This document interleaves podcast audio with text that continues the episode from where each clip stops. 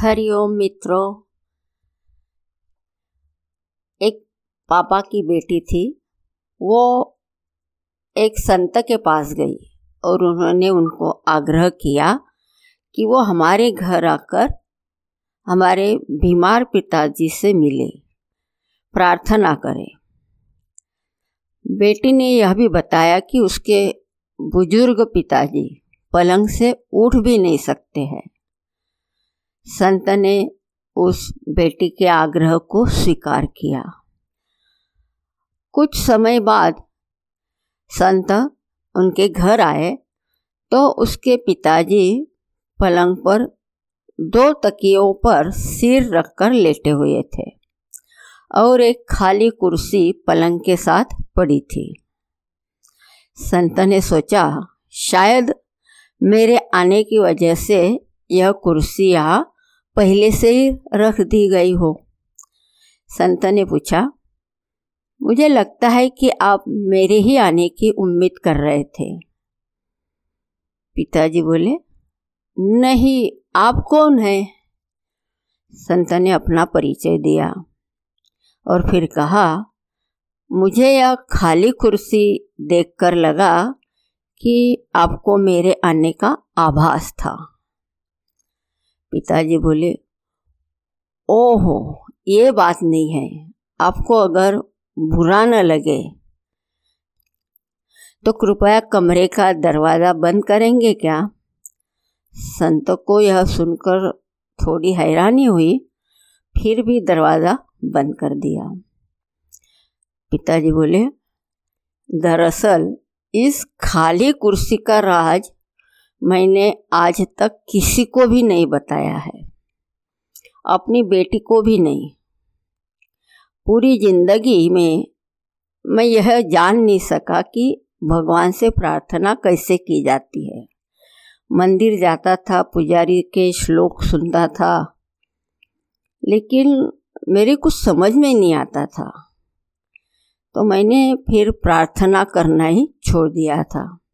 लेकिन चार साल पहले मेरा एक दोस्त मुझे मिला और उसने मुझे बताया कि कोई बात नहीं, भगवान से सीधे संवाद का माध्यम होता है। यही प्रार्थना समझो।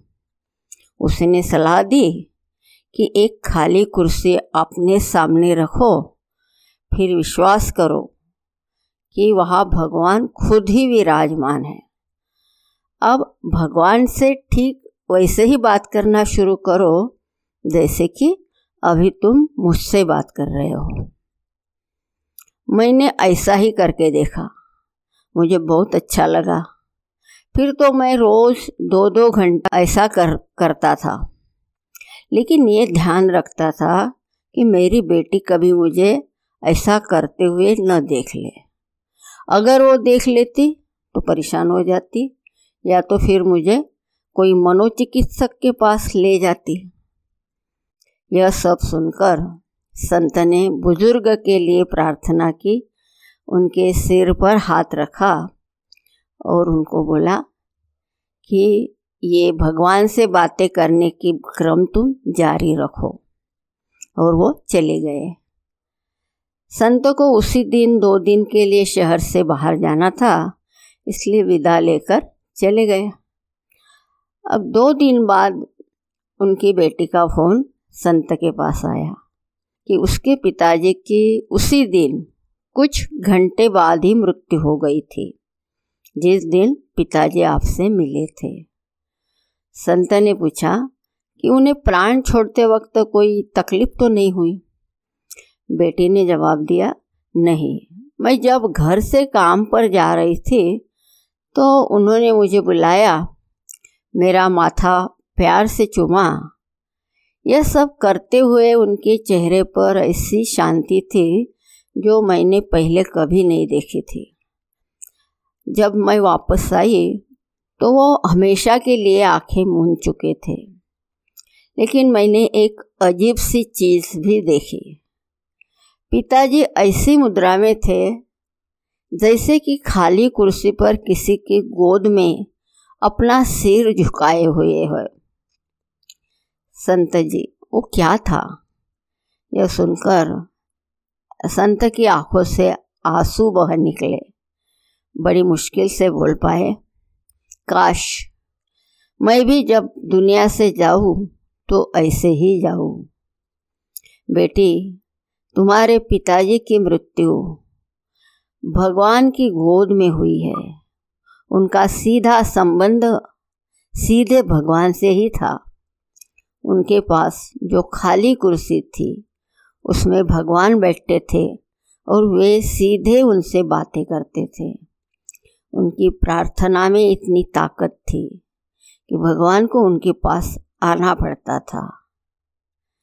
तो मित्रों, भगवान हमारे लिए ही व्यक्त होते हैं। जैसे सामने ये दुनिया हमको दिखती है, लेकिन इसके लिए भगवान के प्रति इतनी दृढ़ और अटूट श्रद्धा होनी चाहिए कि कैसे भी परिस्थितियों में ये विश्वास टूटे नहीं।